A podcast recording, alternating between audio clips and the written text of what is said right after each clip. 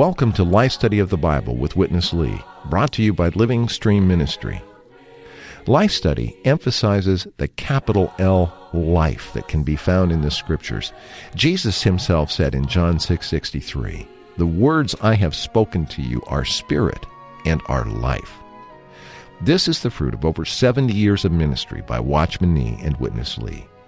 Watchman Nee began his ministry in China in the 1920s, and it continued until his imprisonment and eventual martyrdom in the 1970s. Witness Lee brought this ministry to the United States in 1962 and began speaking these life study messages in 1974, completing it in 1995. To find out more, you can visit our website, lifestudy.com. Again, that's lifestudy.com. Now, let's join today's program. The Bible is so marvelous. Not only do the teachings convey truth to us, the parables and the stories illustrate those truths. And even more marvelous, eventually we discover that even the arrangement and sequence of the stories and accounts in the Bible help to underscore those truths. One example is found in Luke 18, where the Lord Jesus, for the third time, tries to unveil his coming death and resurrection to his disciples, but they simply do not have eyes to see or ears to hear. Then the Lord Jesus, in a wonderful display of his sovereign arrangement, heals a blind man. Who, in reality, were the blind ones in this passage? Gary Evans has joined us again as we explore a wonderful portion in Luke chapter 18. Gary, welcome back to the program. Uh, thank you, Chris. Again, it's so good to be here with the life study of the Bible. We have another message today regarding the Lord speaking, Gary, while he was journeying to Jerusalem. Uh, of course, he was originally with the disciples far away in Galilee, and they traveled through Samaria, the land of rejection, and now they're approaching Jerusalem. Uh, and on two previous occasions, he had tried to speak to them regarding his death and resurrection, uh, which was what he knew awaited him in Jerusalem but they just couldn't hear it. Now we come to this uh, passage in, again in chapter 18, near the end of the chapter, and he tells them once again, only this time in great detail. Let's listen to his words here, and I'm going to pick it up in Luke 18, verse 31. And taking the twelve aside, he said to them, Behold, we are going up to Jerusalem, and all things which have been written through the prophets regarding the Son of Man will be accomplished. For he will be delivered up to the Gentiles, and will be mocked and outrageously treated and spit upon. And when they have scourged him, they will kill him, and on the third day he will rise. And they understood none of these things, and this saying was hidden from them, and they did not know what was being said. Gary, the uh, detail here is so clear, it's, uh, uh, we'd have to say it's very much prophetic, isn't it? Well, yes, Chris. In fact, it's prophetic in two ways. It's prophetic in that the Lord was foretelling what was going to happen to him, and in very clear words, he was predicting his crucifixion and praise the Lord, his resurrection as well. But it also is prophetic when you carefully look at it from our vantage point as we read these verses. It's so clear what the Lord was talking about, and it's incredulous to us that they couldn't understand these things. Like it says, this saying was hidden from them. They didn't know what was being said. But even that, in a sense, is prophetic of the way the majority of the world has responded to the clear presentation of the gospel of Christ. Gary, today, one of the things that I want to point out to our listeners as we uh, prepare to join Witness Lee uh, is that not only is the message itself and then this coming sequence where the blind man is healed in and of themselves, these are important passages, but it's the way they're arranged in Luke that is of particular interest, isn't it? That's right. The arrangement in Luke is Luke purposely chose to arrange his book the way that he did.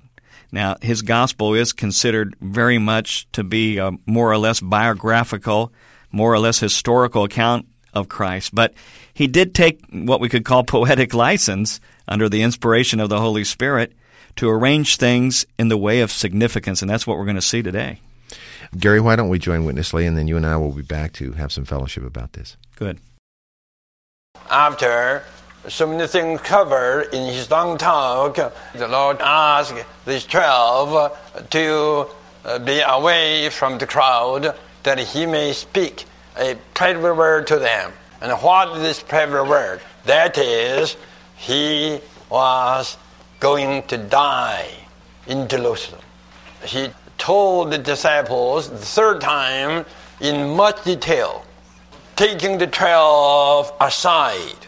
He said to them, Behold, we are going up to Jerusalem, and all things will be accomplished which have been written through the prophets regarding the Son of Man. For he will be delivered up to the Gentiles and will be mocked, and when they had scourged him, they will kill him. And on the third day, he will rise. Very much in detail. Yet, listen, they understood none of these things. They were just like 12 cows there. The man saviors speaking was like playing music, fine music. Those cows just couldn't understand a beat. And this thing was hidden from them, and they did not know what was being said. The Lord used the simple human words, yet they just couldn't apprehend. They couldn't grasp. Why?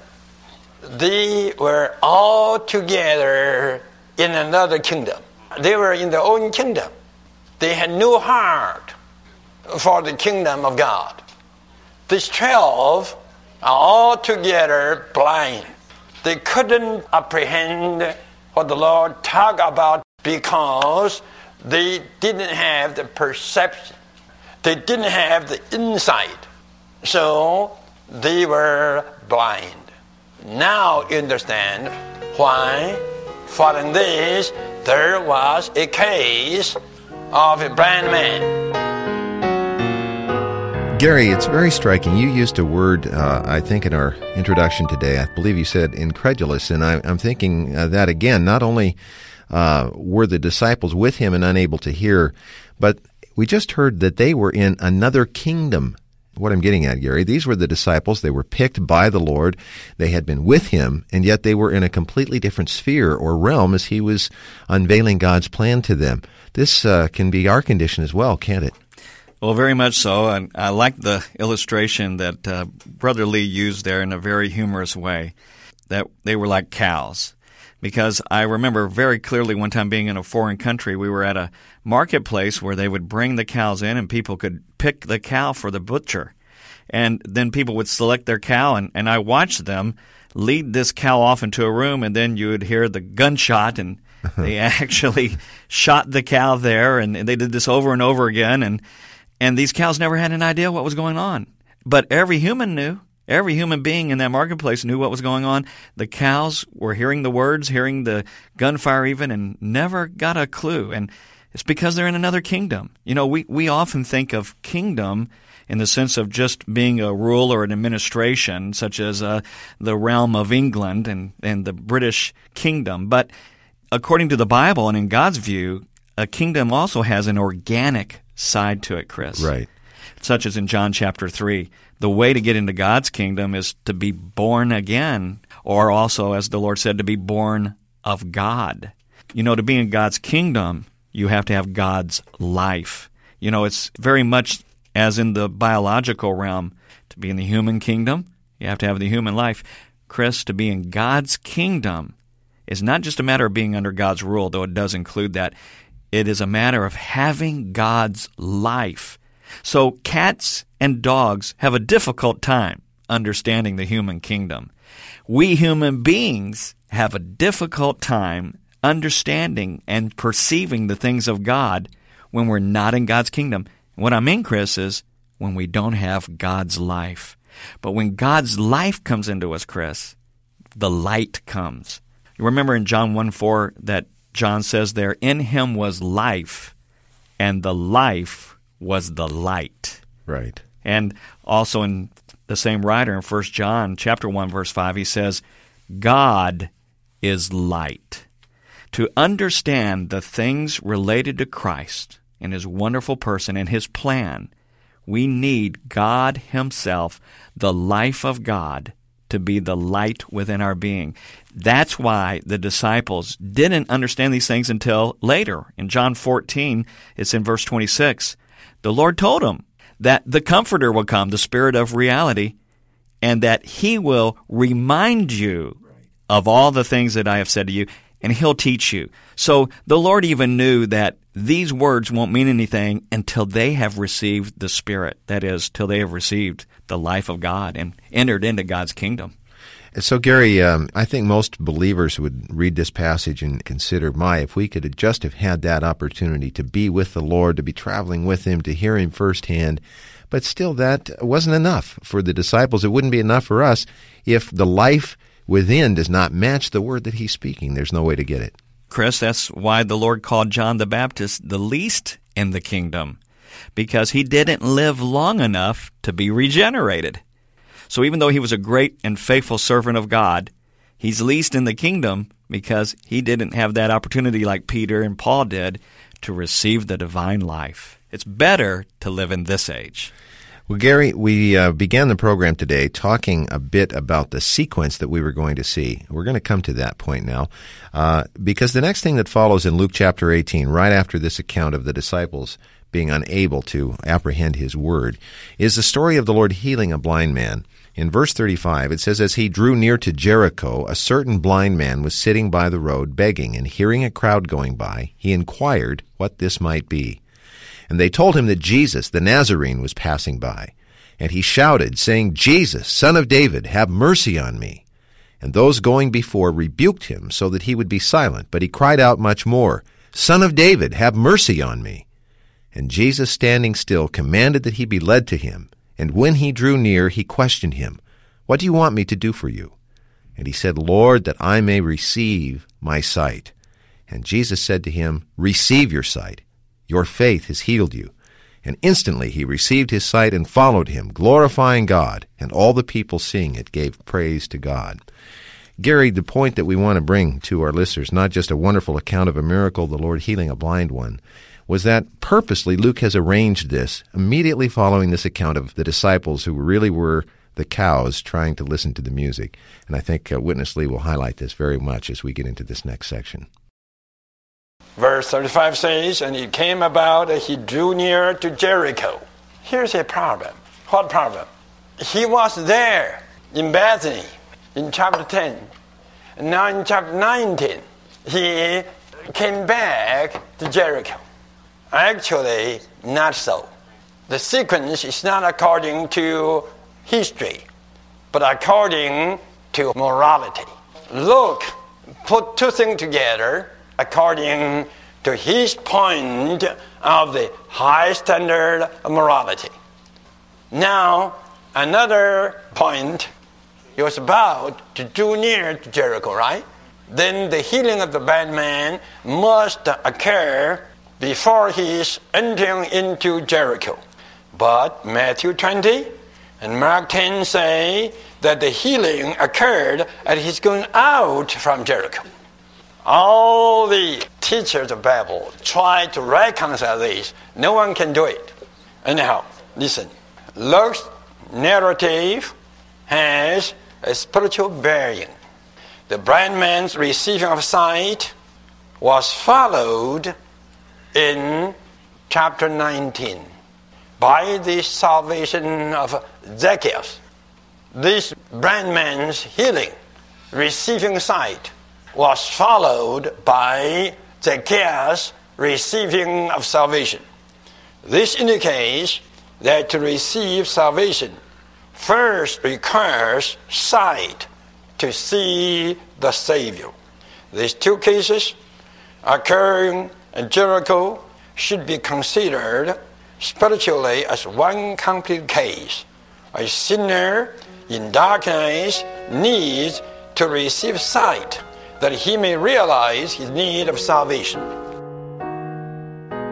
Gary, he pointed out here that if we approach the Bible simply as a book of history, it appears to be uh, inconsistent. Matthew and Mark have an account that indicates the chronology is different than what we're seeing in Luke.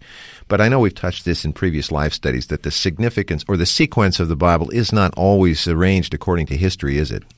Well, no, not at all. In fact, uh, the Gospel of John is very much arranged according to significance, not according to historicity.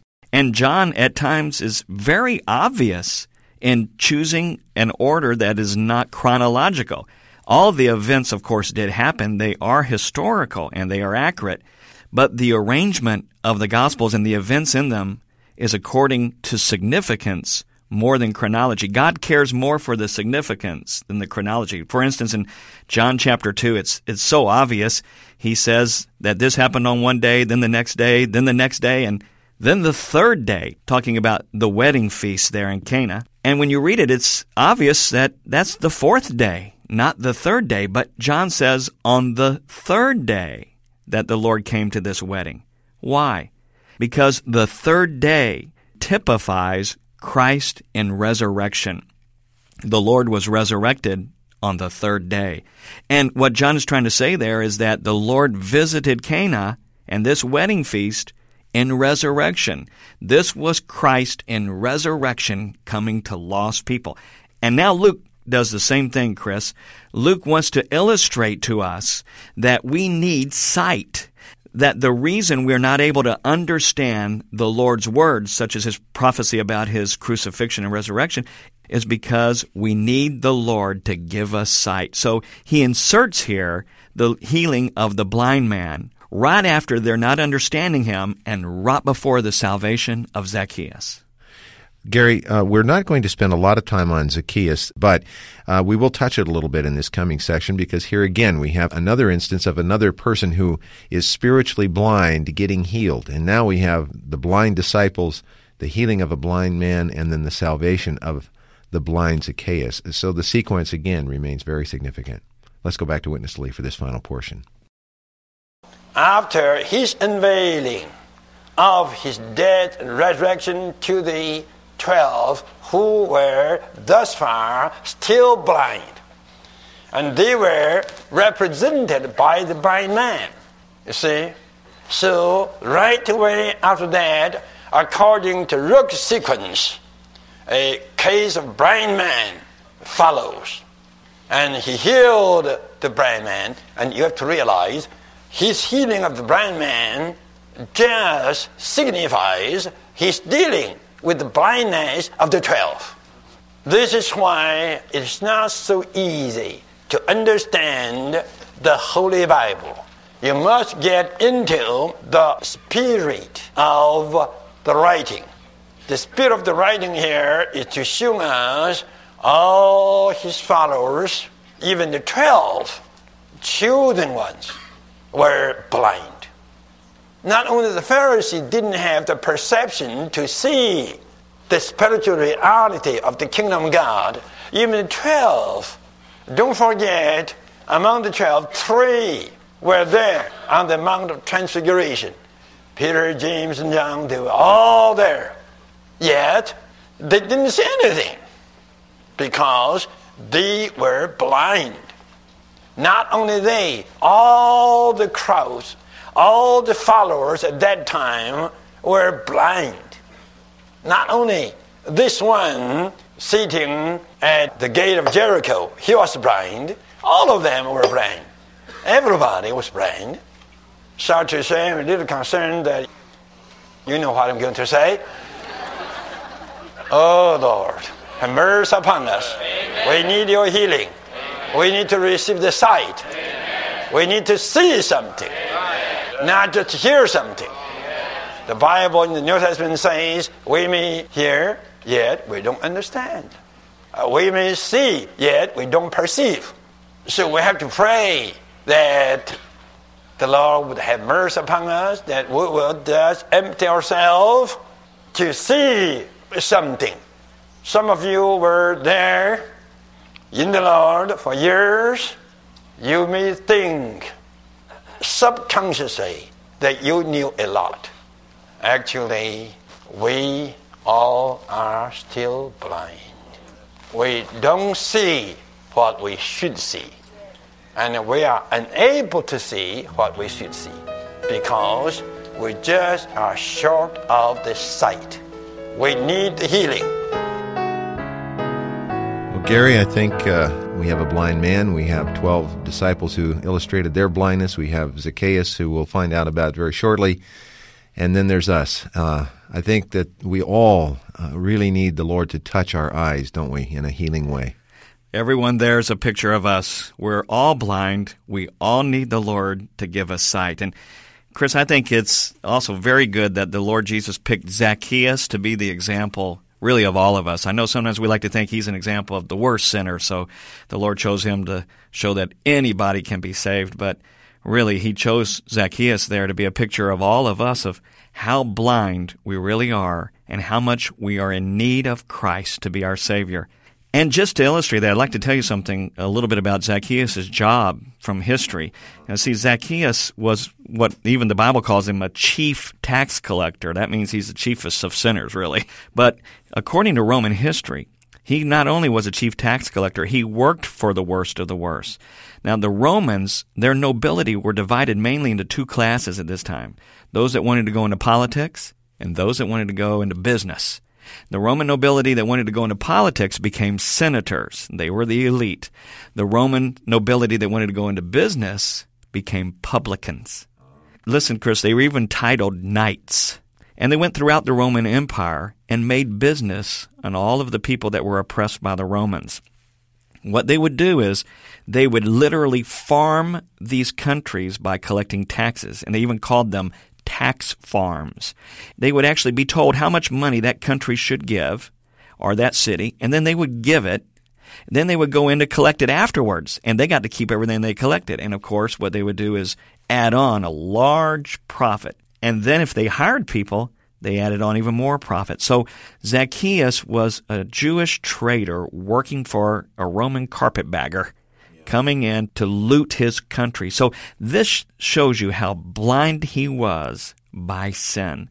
And it's a picture of us. We all are blinded more than we realize by sin. And Chris, that's why we need God as light. Real light is God.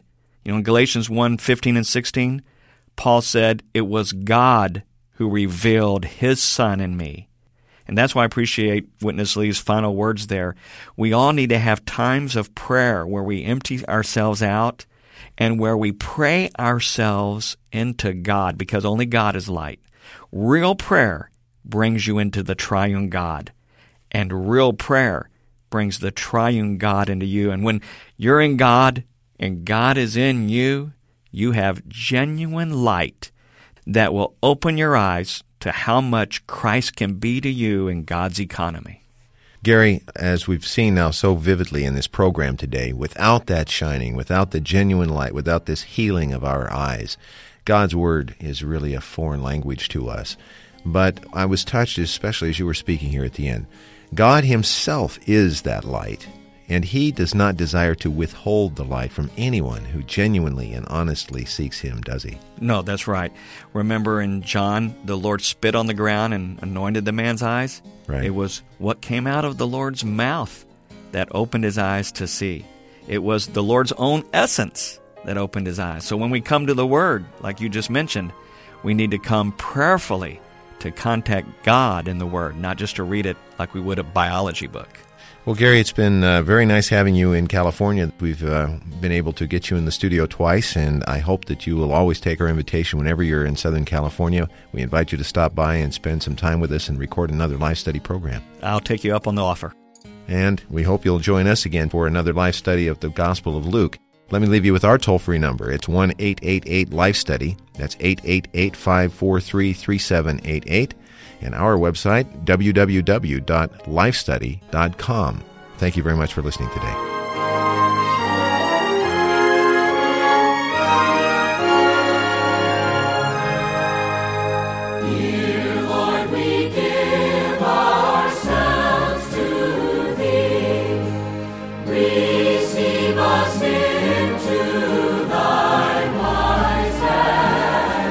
Thank you for listening to Life Study of the Bible with Witness Lee, brought to you by Living Stream Ministry. The focus of Living Stream is the works of Watchman Nee and Witness Lee, two co laborers with the Lord in China in the first half of the 20th century. After World War II, Witness Lee brought this ministry first to Taiwan, then later to North America, and eventually to the entire world. For more than 20 years, he spoke these life study messages, unveiling how each book of the Bible shows God's eternal plan. God, through Christ, wants to dispense his life and nature into redeemed man, so that man would become God's expression, enlargement, counterpart, and habitation. These studies go far beyond mere doctrine and unveil a personal, practical, and experiential Christ. In these short 26 minute programs, we summarize and condense Witness Lee's rich speaking. But to enjoy all the riches in these messages, we hope you'll visit our website at lifestudy.com. There, you can read all of the Life Study messages absolutely free of charge. You can even create your own Life Study reading schedule or download more Life Study audio programs just like this one, and all at no cost. Again, the website lifestudy.com. Thanks for listening.